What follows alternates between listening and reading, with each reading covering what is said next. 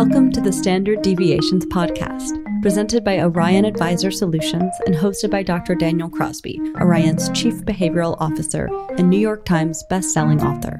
Each week, Dr. Crosby interviews a fascinating new guest on a range of compelling topics, from literature to psychology to financial wellness. To learn more about Dr. Crosby's behavioral finance work at Orion, visit www.orion.com. Hello and welcome to the Standard Deviations podcast. I am your host, Dr. Daniel Crosby. I am joined today by author, uh, behavioral finance guru, and all around sharp investment mind, Michael Falk. Welcome to the show. Oh, well, thank you, Daniel. It's great to be on the show with you, and thank you for considering me a deviant.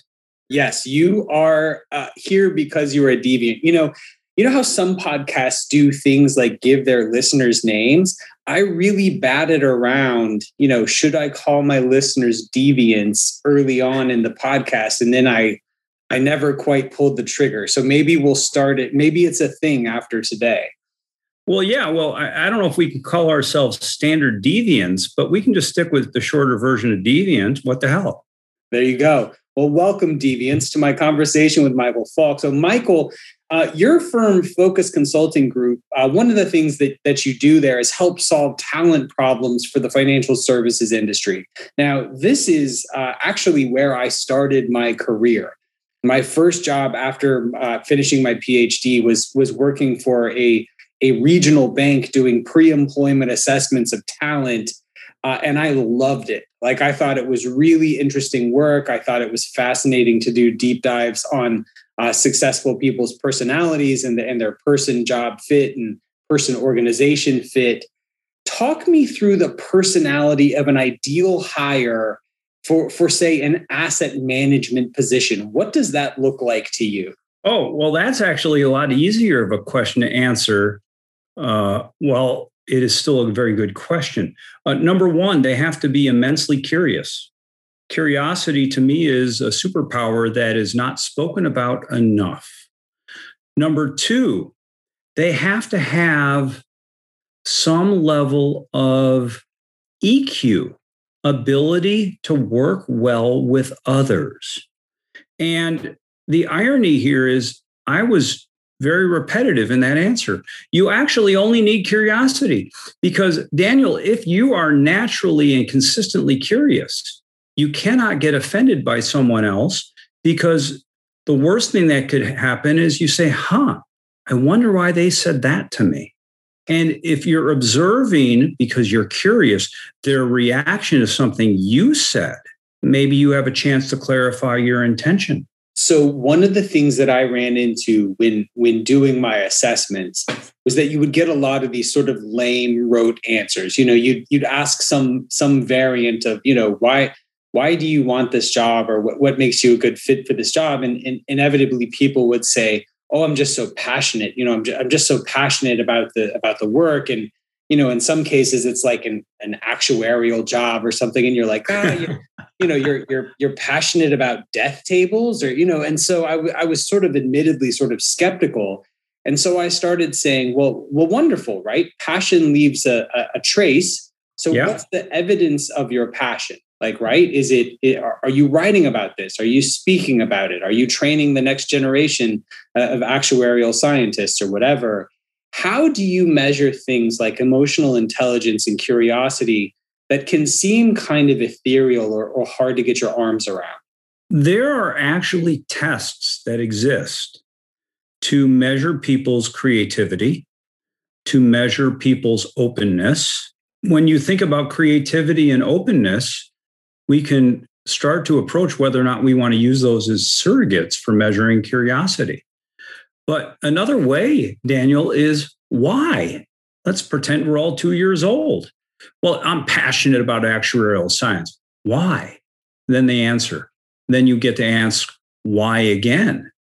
Then you may actually get to a third why do you think that? Or why did you say that?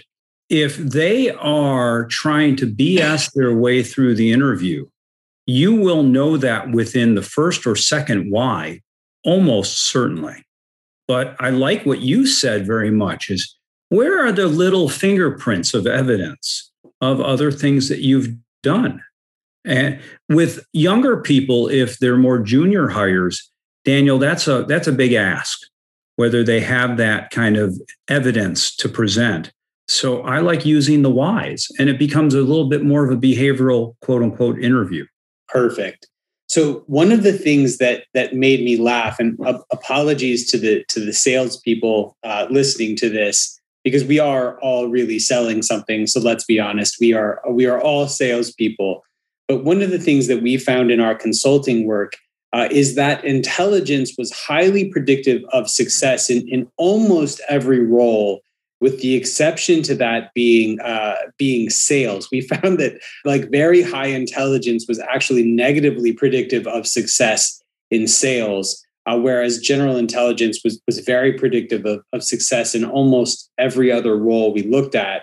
In your career have you found anything sort of surprising or counterintuitive like this as you've tried to fill talent gaps in in the financial services industry yeah, yeah. And, you know, Daniel, what you discovered was specialization.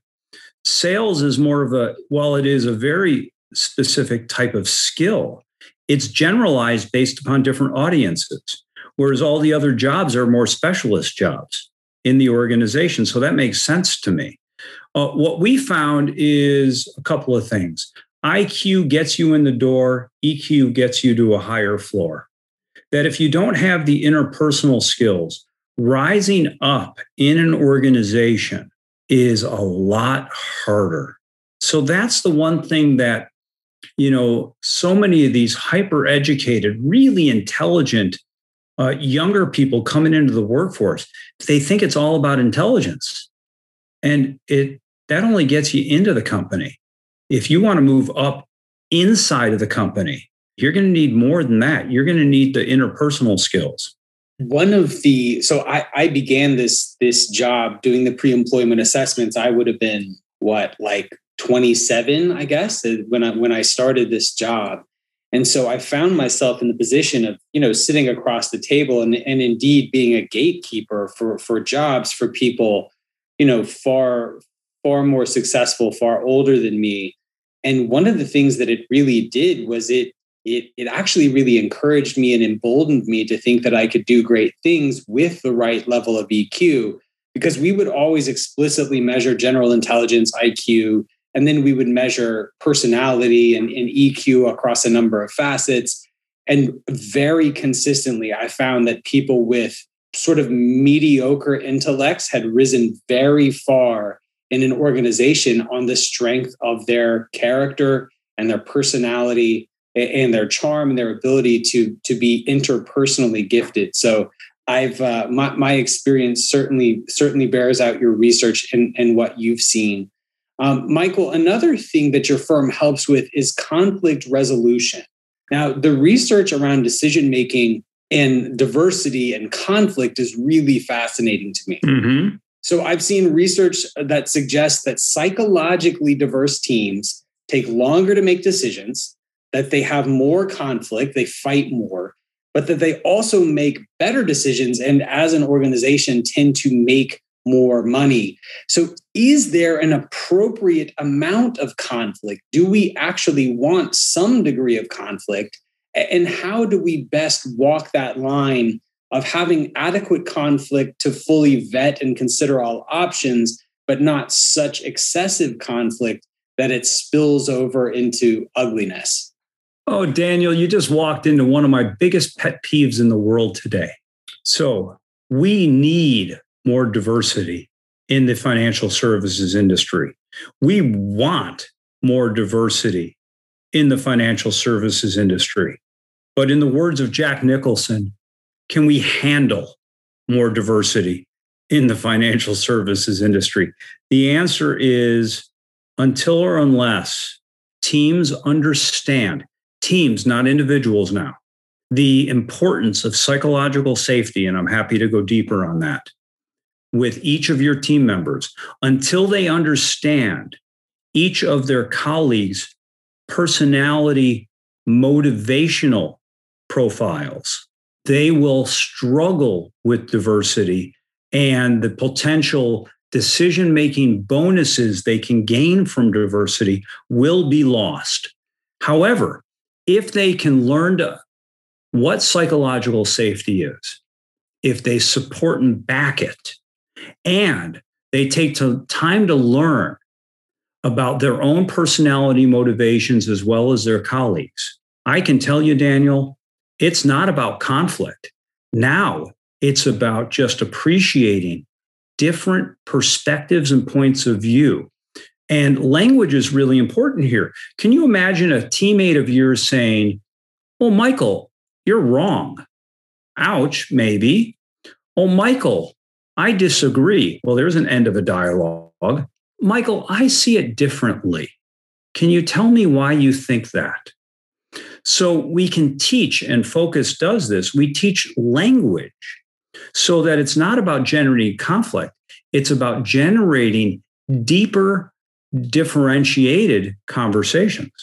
So, so you offered, and, and I want to take you up on your offer to define and sort of flesh out this concept of psychological safety and how we get it in our organization. This is something I came across a few years back when Google completed their study called Project Aristotle. Google, who has all the data, all of our data, let's, you know, not worry about privacy right now. They wanted to find out is there something, is there a secret ingredient that makes one team that much more effective. This is an important word effective than another team.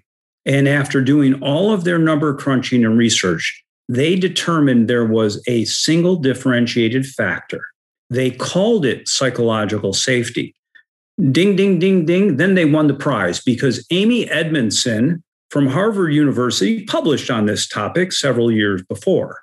Well, the good news is they then combined they joined forces to talk about psychological safety on a team is when each and every team member is essentially comfortable in their own skin. Let me explain what I mean by that. They are comfortable taking risks. They're comfortable being wrong. They're comfortable asking questions. They're comfortable disagreeing. When they can be themselves on the team and the team appreciates them for who they are, then we have psychological safety. Focus consulting sometimes refers to this as our litmus test for the quality of the team's culture. So, one thing that I have seen repeatedly in organizations is I think that this understanding that a certain level of, of conflict, if you will, I'm, I'm struggling to find a better word, a certain level of conflict is necessary to explore all alternatives and to make optimal decisions. So I think that is widely understood. So I think people give lip service to that and they may they may ask for it. And ostensibly they want it, but I also know we have this deep human desire, you know, not to be taken on. We have a we have a desire not to be upstaged or to to be questioned. And so another thing that I've seen is people giving lip service to sort of productive conflict but then finding workarounds, right? Like, oh, mm-hmm. so if you and I have, if you and I are teammates, you question my thinking in a public forum, perhaps, however appropriately, I can't say that I don't like that you did that because I know that we're supposed to be doing that. So instead, I sort of work backwards from my distaste for that interaction and find other reasons to you know to to fire you or to relegate you to a dusty yeah, corner yeah. of the organization. How do we get beyond just paying lip service to this to get to the point where we can really have these productive conversations? I have two different techniques. How's that for crispness? Number one have a role for these discussions on the team that rotates among every team member over a period of weeks or months. So everybody gets to put on this piece of clothing, so to say. And this is classically known as devil's advocacy. And people classically know uh, devil's advocacy as just taking the opposite side for whatever is proposed. There is another lesser known aspect of devil's advocacy, which is your role is to make sure to expand the dialogue so it may not be a disagreement, it may be a what else, a what if exploration. So that's one. create a role for each of these discussions where a member on the team is assigned the devil's advocate role. They're instructed for how to do this, and that role will rotate among all team members. Now it depersonalizes because everybody in the room knows this is their job. That's one way to do it. it happens to be quite effective. People just have to learn how to do devil's advocacy well as a skill. And that's a language topic most generally. The other method, which we use at Focus Consulting quite a bit, when someone states a, a thesis, a belief, a perspective, well, let's take it to a vote. You provide all the background information behind it. You're making this recommendation before there's any discussion. Put the recommendation to a vote, and the vote is let's say it's a Likert schedule, strongly agree to strongly disagree, something of that sort. We use technology to do the real time polling. So we put the recommendation up and then we have everybody on the team vote strongly agree to strongly disagree. Daniel, there's never complete alignment, never. So once there's not complete alignment, now we open it up to the room for discussion. The votes are anonymous. We don't know who said what. So now the room begins to ask questions and explore dialogue on the recommendation because not everybody agrees that we should buy or sell this security. So it's it's really powerful. I like how you depersonalize it, right? It's it's not that Michael or Daniel are are argumentative or or being a pain. It's Correct. that this is the hat that they're wearing today. So I love I love how that depersonalizes it. And I think many people are unaware of the, the power dynamics and the power differentials that exist in any organization. And so an anonymous vote, which is again sort of depersonalized, is such a powerful way. Whereas if we're all sitting around the table and, and you know, with with our with our masks off as as it were and someone says hey well you know what do you think? It, it tends to be uh, yes boss you know sort of sort of dynamic. So two simple concise powerful ways to get at the real uh, real intellectual horsepower of a team and, and the real thoughts. So last question in in this vein you also consult around decision making processes for for asset managers.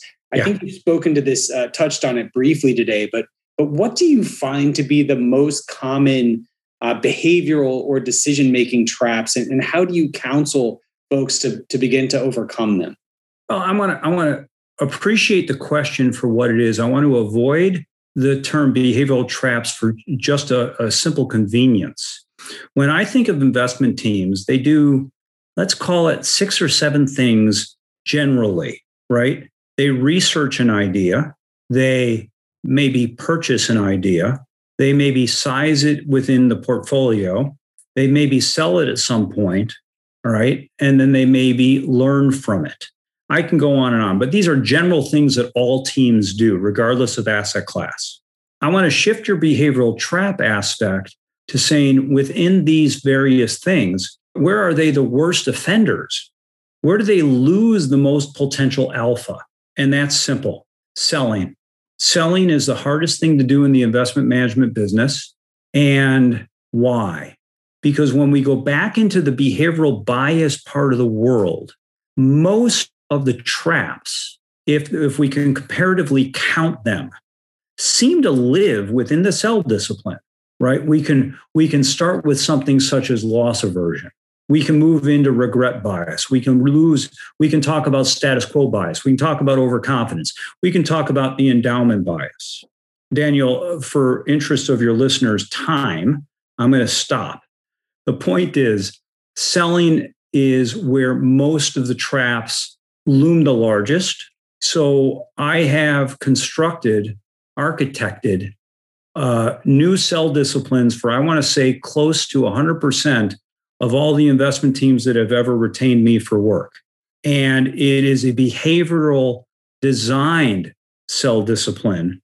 And I don't want to be too overly glorious about it. There is a constructive pre agreed upon trigger, then what is required or not required from that trigger being breached, and then what follows from there. We have to have a sell discipline for stocks that are making us anxious and angry. And we have to have a sell discipline for stocks that are making us feel like we're 10 feet tall, the winners. You need two sell disciplines, folks. And teams are finally waking up to we need help here. So, so having now spent you know half an hour just discussing these things, I have a bit of an impertinent question, which is why do any of it?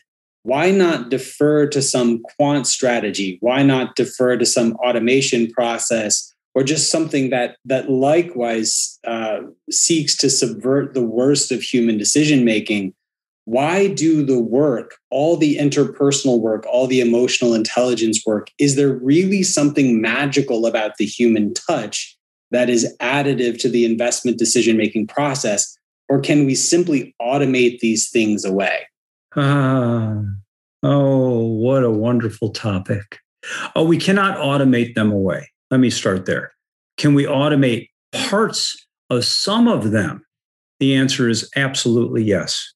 We should automate that which can be automated easily. We should not automate anything else. And, and Daniel, I want to quote Pablo Picasso in this vein Computers are useless, they don't know how to ask questions. Now, there's a chance I didn't get that verbatim, but I know I got it pretty darn close. So, what do I mean by this? Let's say we develop a beautiful quant model. Well, all we're doing is hard coding the potential biases that exist when we've created the quant model in the first place, because the model is based upon some beliefs for investment markets. So we're not getting away. All we're doing is we're going to make sure the portfolio is consistently biased, not that it's going to be unbiased. That's number one. Number two, sometimes markets evolve and change. A quant model is going to have a really hard time picking that up. Number three, when and if you should ever change your quant model, will then induce potentially or bring into focus a new or different bias because of the alteration. So, Daniel, what I'm saying to you is in theory, what you stated is beautiful. In practice, it doesn't work well. So, you know, going going to your second point that markets do change and, and quant models tend to be static and do not change. You'll get no no disagreement from me there. Both of those things are are true.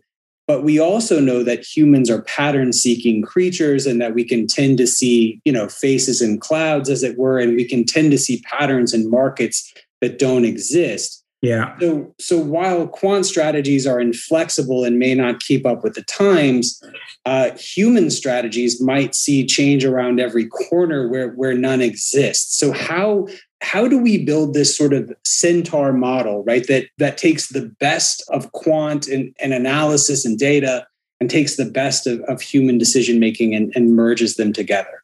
We make sure that the quant piece is about information, information, information so we're trying to unbias the information. Then we're using people for what people are good at, asking questions and being creative. What we want to do is with the people, we want to make sure this is where a diverse team going full circle to the beginning of our dialogue, Daniel. A diverse team is critical.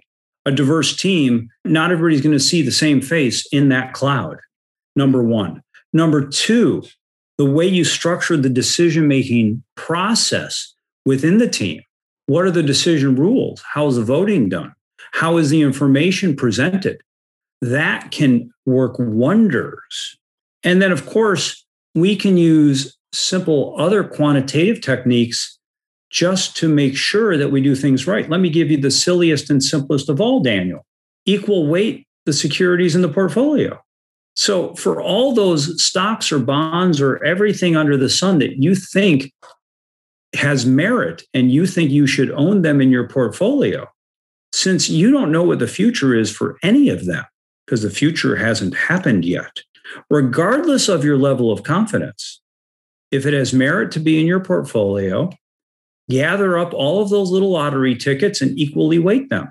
Now we used a basic type of quant technique, quant like technique to debias a decision making, which is we're going to overweight this one and we're going to underweight that one, which generally, when it's measured, turns out to be suboptimal. So, it's interesting. I, I think these chess the, the chess comparisons can get overused, but we we know we know that the best combination of man and machine when it comes to chess is is neither the man nor the machine in isolation, but but the, the man working with the machine, the, yes. the or the woman working with the machine, right? And so I like this this idea of using computers for what they're good for and using human uh, ingenuity for creativity and asking questions. Even someone with a profound quant bias like myself uh, can can get behind that. Now, Michael, I got to tell you, I, I almost wanted to cancel uh, our conversation today because my St. Louis Cardinals lost uh, lost the game and the series last night to the hated Chicago Cubs in the most despicable and inglorious fashion, going 0 for 10 in the first nine innings with with runners in scoring position.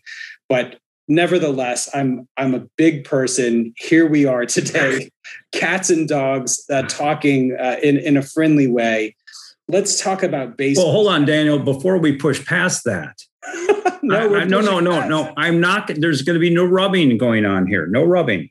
But your Cardinals are now coming to Chicago to play my other baseball team. I've got two baseball teams. They're coming to town to play the White Sox.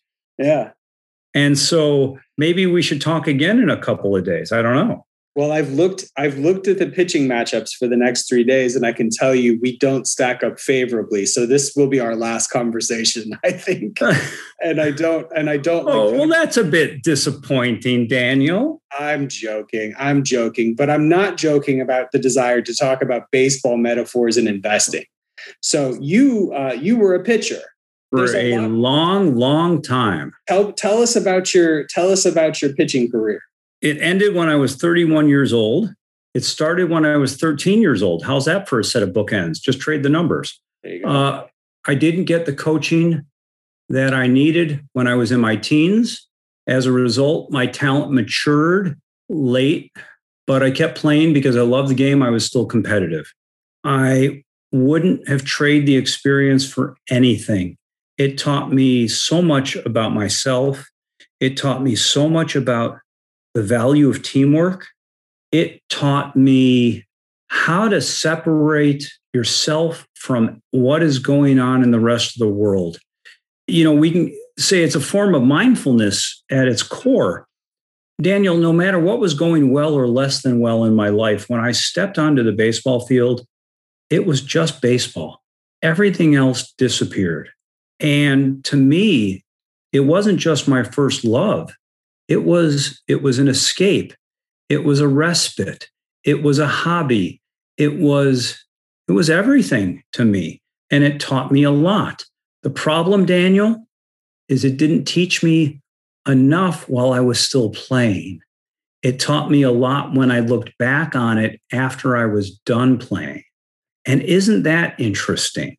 That is interesting. I think that's true of life so many times. A lot of times we're not able to make sense of whatever it is we're going through while we're in the midst of it. It's it's only as we look back and reflect. And i think that that far too often you know many of us myself included don't don't take the opportunity to look back and reflect. So you've teed me up beautifully here um, because we're going to give you a chance to make history here today on standard deviations. There's lots of great baseball metaphors in investing about hitting right Warren Buffett talks about waiting and not swinging until you get your fat pitch. Yeah. Uh, many noted investors have likened their sort of circle of competence uh, construct to Ted Williams' famous Science of Hitting book. Uh, I am as yet unaware of any pithy pitching wisdom with respect to investing. So here is your chance. How is investing like pitching? That's a tricky little question, Daniel. Uh, tricky, tricky. You know, when I think of pitching, best pitching pitches from the inside out. And what I mean by that is get ahead, then you go for your out pitches. And when I think about that vis a vis investing, get ahead, then go for your out pitches. And, you know, that's almost a little bit like Buffett's maxim. Number one, don't lose clients' money. Number two, don't forget rule number one.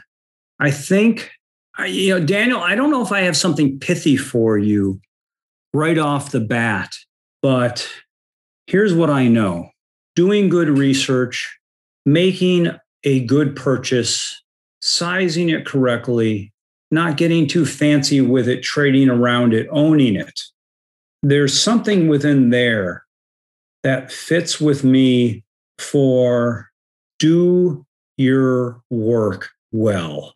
Follow the rigors of your off days to prepare yourself to pitch when your time is up on the bump. So, Daniel, the best I could say is the regimen, the discipline, the work that nobody sees until you take the bump in the middle of the field is everything that matters.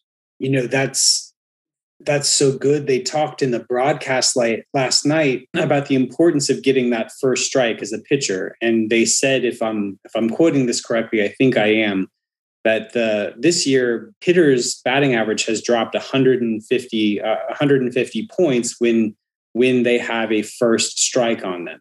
So I think you've likened it nicely. Get those fundamentals right. Do that fundamental research, size it correctly, value it correctly and then worry about you know your your knee buckling curveball or whatever the sort of the the icing on top. But get the basics right get that first strike uh, and, and, then go from there. We'll work yeah and, and what people don't see daniel what people don't see you know starting pitcher goes every five days right?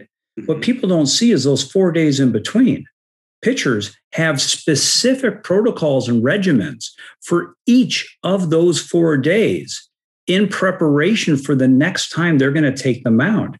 All of this work that underlies that moment that people see on the TV, it's about doing the work.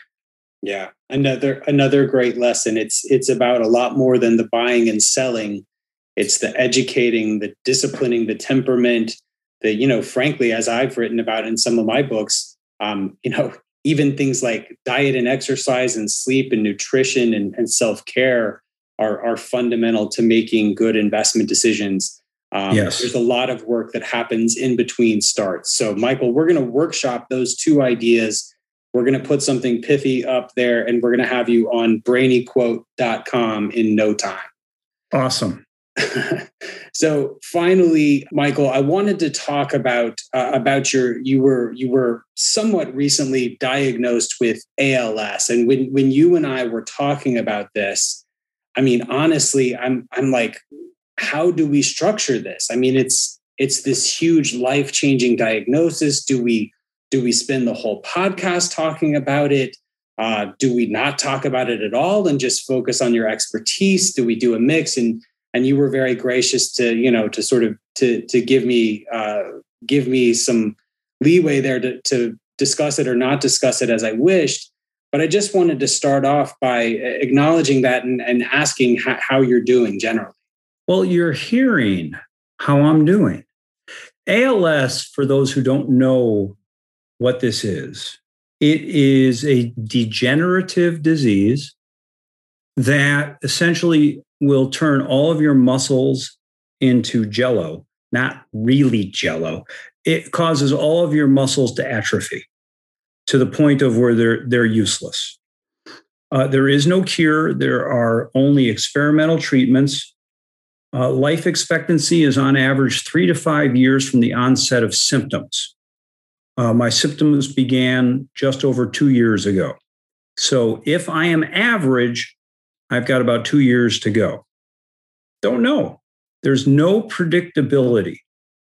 To date, 100% of the impact of ALS on me has been below my neck. I am in a wheelchair full time. I can't use my legs. I can't use my arms. However, I can still chew. I can still swallow. And you're hearing, I can still speak clearly. My mind is unaffected.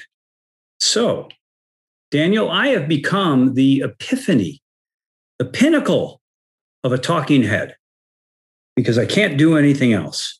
That's how I'm doing. And I still get a chance to spend my days talking with incredible people like you. I'm still writing. right? No more books, but I'm writing a lot more articles these days. Uh, dictation, by the way, can work really well. And I love what I'm doing. So I'm going to keep doing it for as long as I'm able. Yes. Well, thank you for that. You are still uh, incredibly sharp from the from the neck up, and we're all the the beneficiary of of that wit and wisdom. You know, uh, almost now three years ago, we lost my my sister in law to to cancer at the at the age of 32. Ooh. And I'll never I'll I'll never forget the moment when when my wife came into my office. I was I was downstairs. I was having a bad day. I was frustrated about who knows what triviality at that moment and, and my wife comes through the you know the door of my office and immediately i could just tell from from her face and her body language i knew that my my sister-in-law's cancer had returned she she fought it for 6 years and in that moment every dumb little detail that I had been worried about that day. I, I, mean, as a testament to that, I have no idea what I was worried about that day. At that hmm. moment, everything fell away and I became laser focused on what mattered. And it was not my Excel spreadsheet that I was, you know, wringing my hands about moments earlier.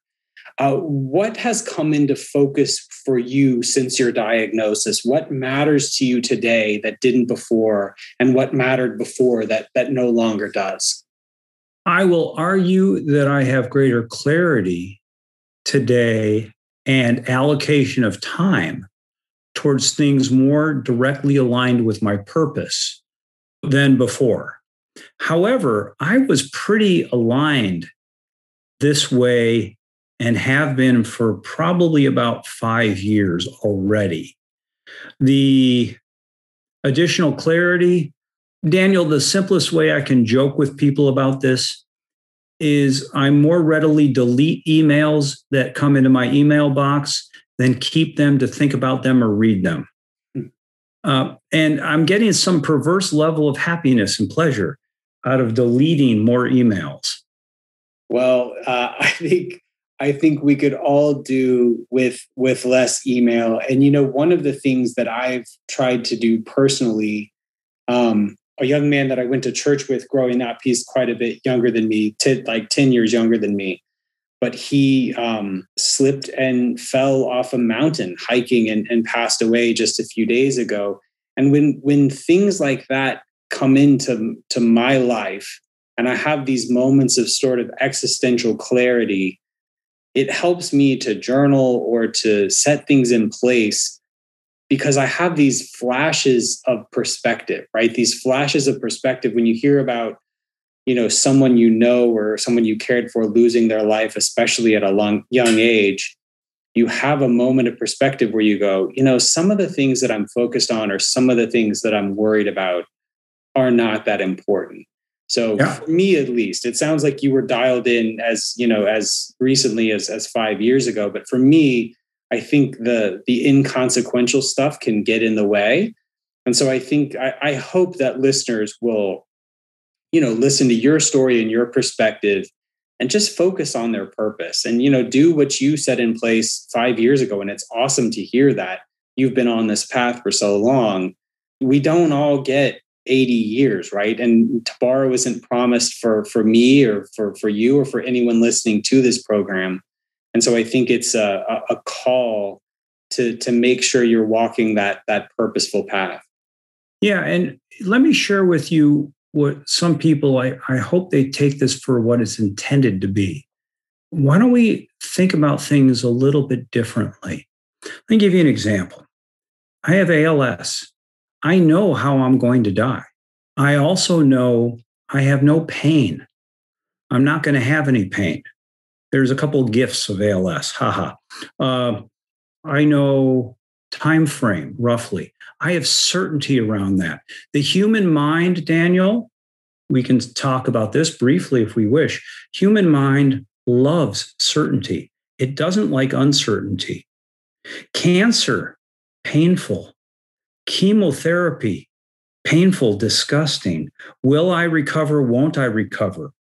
I would argue, Daniel, that there are aspects of ALS that, as horrible as it is, there may be some reasons to say there are worse ways to die.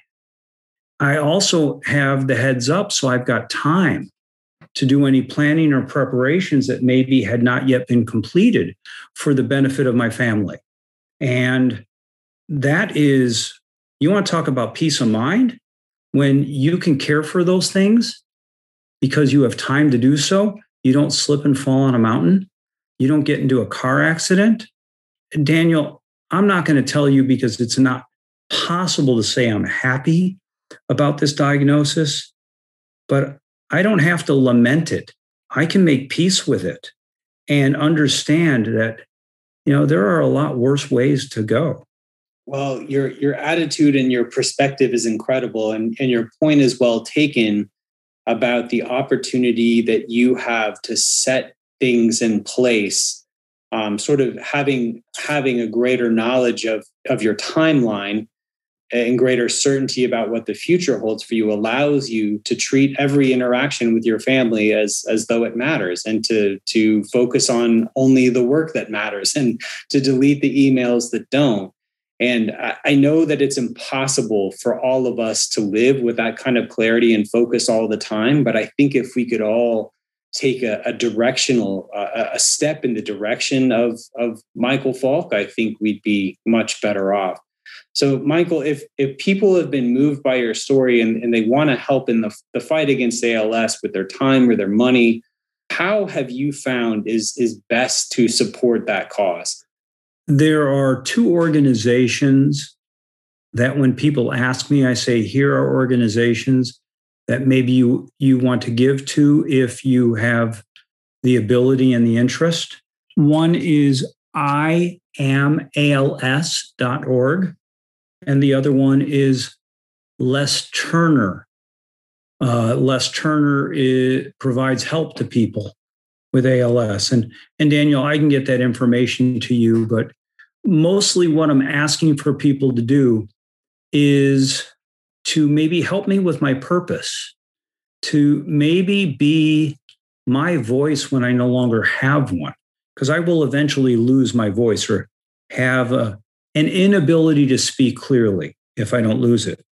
I have written two books that are 100% aligned with my purpose. And then just uh, last week, I had a research brief that I co authored published entitled Capitalism for Everyone uh, by the CFA Institute Research Foundation. These writings, my writing is directly aligned with my purpose. Please search out my papers, read my books, get my books, steal the ideas give them to people, help people, become a voice for dialogue, not argument, become a voice for good, being inclusive, not exclusive. My first book, published in 2016, is available on Amazon. The Kindle, Daniel, you can download for free. My second book, published in 2019, a couple of months after my diagnosis, Kindle download $10 all the proceeds of that book are going to one of the two charities I mentioned to you.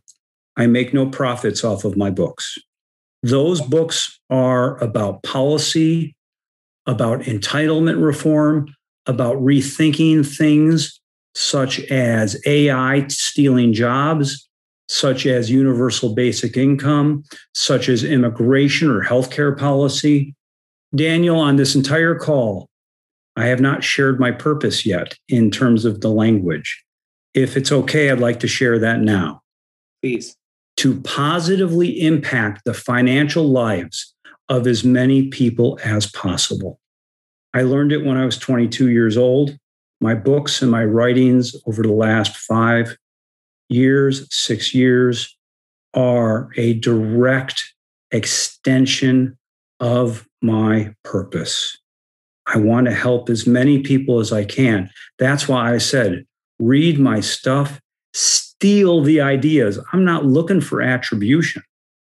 I'm looking to help people. Well, it's an incredible it's an incredible gift that that you've given all of our listeners.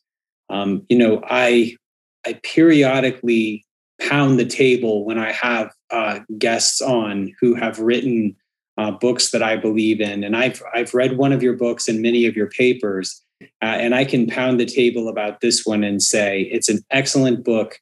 Uh, it's a real unique book, a unique contribution to the literature. Uh, and if if that's not enough for you, uh, it's either free or it supports a great cause. So I would just challenge anyone listening to this uh, to help Michael uh, fulfill that mission and to have his voice uh, carry on for, for generations to come. So, Michael, uh, thank you so much for your time, your insight, uh, and your candor and your heart, most of all, and your your purpose. Uh, it's been wonderful to have you on the show. Thank you, and it has been my privilege to be on your show, Daniel, and be one of your deviants. Thanks for tuning in to Standard Deviations. If you can't wait till next week for more behavioral finance insights, visit www.orion.com. All opinions expressed by Dr. Daniel Crosby and podcast guests are solely their own opinions and do not reflect the opinion of or endorsement by Orion and its affiliates, subsidiaries, and employees. This podcast is for informational purposes only and should not be relied upon as a basis for legal, tax, and investment decisions. The opinions are based upon information the participants consider reliable.